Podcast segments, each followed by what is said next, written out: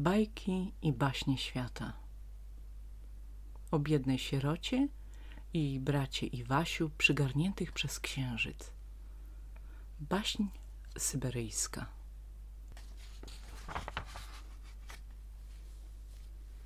Dawno, dawno temu żyła sobie biedna sierota.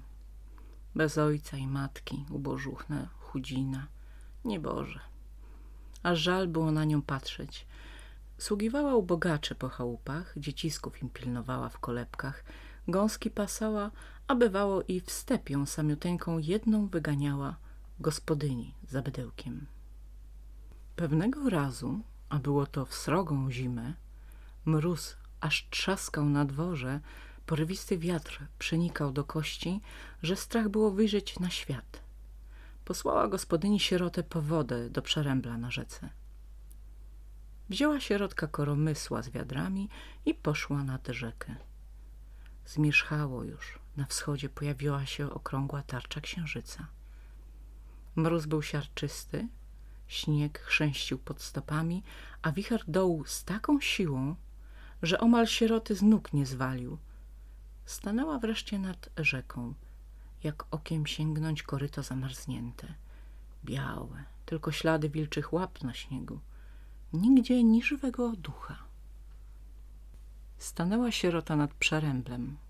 Pochyliła się, by nabrać wody w wiadra, wtem poślizgnęła się na lodzie i biedaczka wpadła do rzeki. Krzyknęła rozpaczliwie, chwyciła się ostrych brzegów lodowej pokrywy i ostatkiem sił, raniąc sobie ręce do krwi, wydostała się na powierzchnię. Trzęsąc się jak osika, poczęła wzywać pomocy, lecz nikt nie słyszał jej wołania. Mróz ją przejął do kości. W jednej chwili stała się podobna do białego sopla lodu. Mokry przyodziewek stwardniał jak blacha. Ziąb dochodził do samego serca biednej sieroty. Padła w śnieg iskrzący się w świetle wschodzącego księżyca. Oczy wzniosła w górę, jakby stamtąd wyglądała pomocy.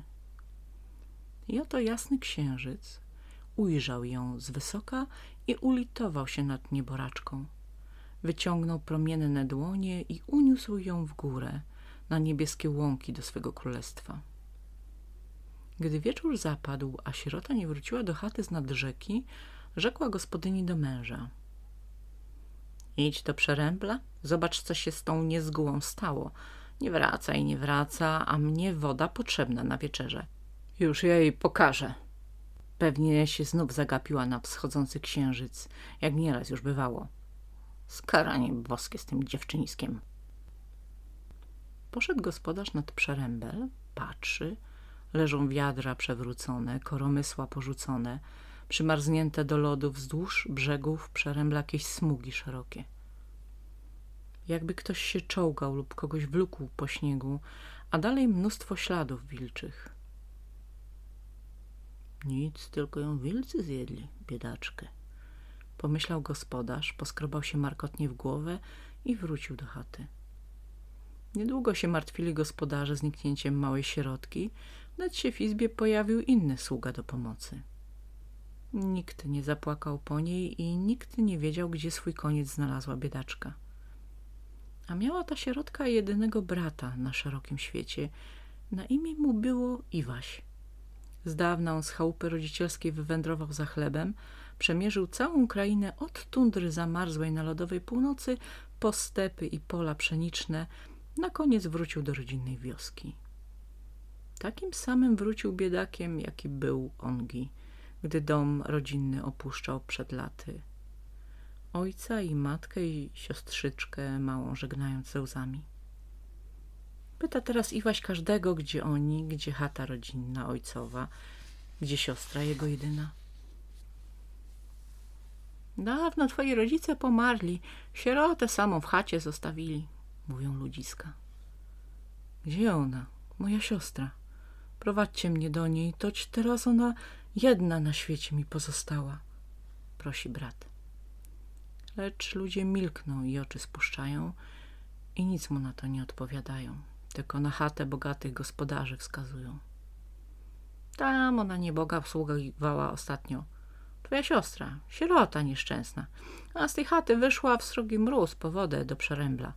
Pewnie wpadła do rzeki, utonęła biedaczka, albo ją wilcy porwali, bo śladów siła wszędzie pozostawili na brzegu. Rzekł mu wreszcie jakiś stary człowiek, wydartej baranie papasze na głowie.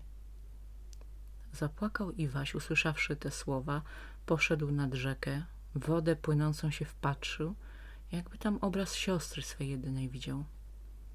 Zdało mu się, że fale szemrzą mu cicho jakieś dziwne słowa.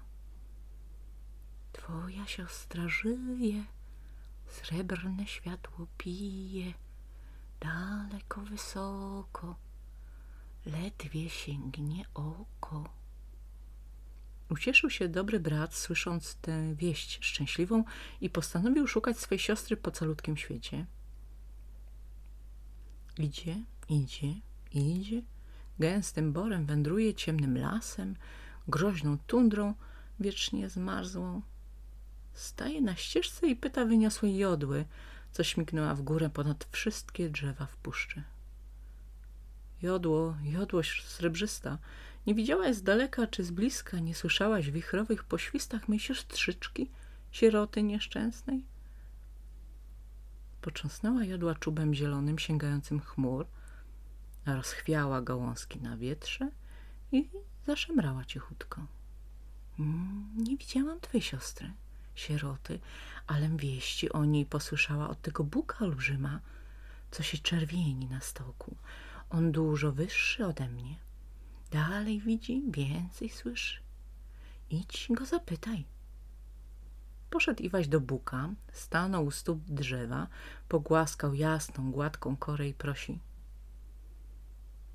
Buku, Buku czerwony, powiedz, czyś nie widział mej siostry, sieroty? Widziałem ją srogą zimą, zaszeleścił Bóg listowiem. Jak szła z koromysłem i wiadrami do przerębla, lecz potem mi gdzieś zniknęła i nie wiem, co się z nią stało, ale idź nad rzekę do Wierzbiny, ona tam rośnie blisko nad brzegami. Na pewno wszystko słyszała, na pewno wszystko widziała. Wierzbina ci powie, chłopcze, gdzie twoja siostra sierota. Poszedł Iwaś do Wierzbiny nad rzekę, zielone, długie witki pogładził i prosi. Wiesz, bo, wiesz, bo płacząca, czy nie widziałaś mej siostry, sieroty, jak zimą wodę z przerębla czerpała? Widziałam cię ja to niebożątko, jak ledwie żywe, zziębnięte na kość, przemarznięte z przerębla się wydostało na brzeg. Mych gałązek się chwyciło i na śnieg bez sił padło, ale potem księżyc jasny opasał ją ramionami i uniósł w górę na niebieskie stepy.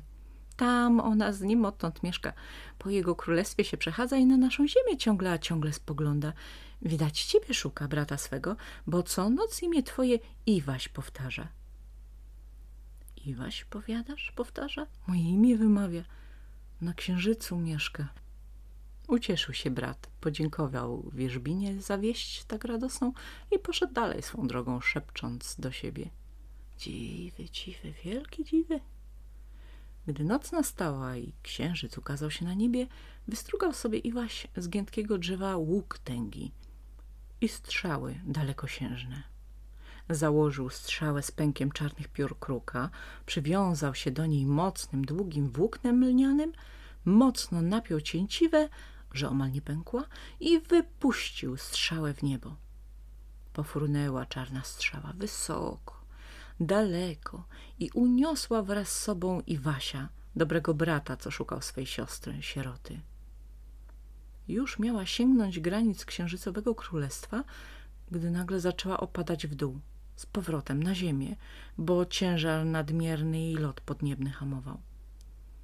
Iwaś, wisząc w powietrzu, przywiązał się mocną linką do drugiej strzały, już wcześniej przez siebie sporządzonej i wypuścił ją z łuku. Strzała miała w tyle pęk białych piór łabędzich. Pomknęła z furkotem w górę, leci wskroś chmury, wskroś obłoki, wyżej, jeszcze wyżej, aż doleciała do progów księżycowego domostwa. Skoczył Iwaś na równe nogi, rozgląda się w koło, oczy dłonią przysłania przed blaskiem. Wtem siostra doń przyskakuje, w ramiona mu się z płaczem rzuca. Hej, radosne to było brata z siostrą powitanie – A jasny księżyc się przypatrywał dwojgu sierotom z uśmiechem na twarzy. Srebrnego wąsa podkręcał i po łysinie się gładził z zadowoleniem. Ostaniesz tu u mnie na zawsze, na księżycowej ziemi? Będziesz gospodarzył ze mną, prawda, Iwaś? Pyta go siostra. Gdzie się tam będziesz tułał sam po świecie? Zostanę tutaj, zostanę, mówi Iwaś. Gospodarzowi twojemu się też jeszcze na coś przydam. Roboty tu pewnie huk? A jest, jest roboty dużo, odpowiada siostra, rogiem fartucha łzy radości z oczu ocierając. Ale nasz gospodarz to pan dobry, łaskawy, nikogo nie skrzywdzi, każdego potrzebującego wesprze. Dużo tu biedoty, wielu starców bezsilnych, a ile sierot opuszczonych u niego na łaskawym chlebie siedzi. Ho, ho, on każdego przygarnie, dla każdego miskę strawy znajdzie i dach nad głową. Drugiego takiego jak księżyc to na całym niebie nie znajdziesz. Słyszy to księżyc, siedzący na ławie w srebrnym sadzie pod jabłonką. Uśmiecha się wąsa, podkręca łysinę, gładzi z zadowoleniem. Najgorzej to mi było podczas nowiu, opowiada Iwasiowi siostra. Księżyc wtedy śpi, odpoczywa i nie wolno go budzić. A tu ciemność nastaje wówczas, taka czarna, gęsta, okropna jak smoła. Nieraz, gdy nocą pilnowałam domu i czuwałam nad snem księżyca, to mnie taki strach oblatywał, tak się bałam tych ciemności, tak się, tak się bałam, że nie opowiedzieć. Teraz za to się już bać nie będę, zakończyła szeptem. Odtąd razem będziemy czuwać podczas nowiu, bo ty tu ze mną zostaniesz, braciszku, prawda? Powiedz raz jeszcze, że zostaniesz na zawsze i nigdy mnie nie opuścisz. Zostać to bym został, byleby mnie twój gospodarz chciał zatrzymać za parobka. Na te słowa podniósł się księżyc sławy, gdzie zawsze odpoczywał o wieczornym chłodku, nim wyruszyć miał w objazd swych niebieskich pól. Wszedł do izby, a łysą głową sięgał aż po wały, taki był wysoki i tak rzecze. Słyszałem waszą rozmowę. Nie masz się czego obawiać, Iwanie. U mnie pracy dosyć dla każdego, kto się roboty nie boi. A umiesz ty, Iwaś, koło koni chodzić, klaczy doglądać ze źrebiętami? Umiem. Porwał się Iwaś na równe nogi i stanął przed księżycem wyprostowany jak świeca, a sięgał mu zaledwie po pachy. Choć chłop z niego był na schwał, nie żaden ułomek. Tam we świecie Tom nieraz usługiwał w pańskich stajniach. No to będziesz teraz doglądał moich rumaków, rzecze księżyc dobrotliwie i wąsa gładzi. A siostra twoja już nie będzie się obawiała nowiu. Zaśmiał się nadchodnym łagodnie. No, bywajcie moi mili, a mnie już czas. Siostra ci stajnie pokaże, konie, klacze i źrebięta. Od jutra jak odpoczniesz, będziesz się mógł zaraz wziąć za robotę. Z tymi słowy wyszedł z chaty dobry gospodarz, a po chwili brat z siostrą usłyszeli turkot wozu.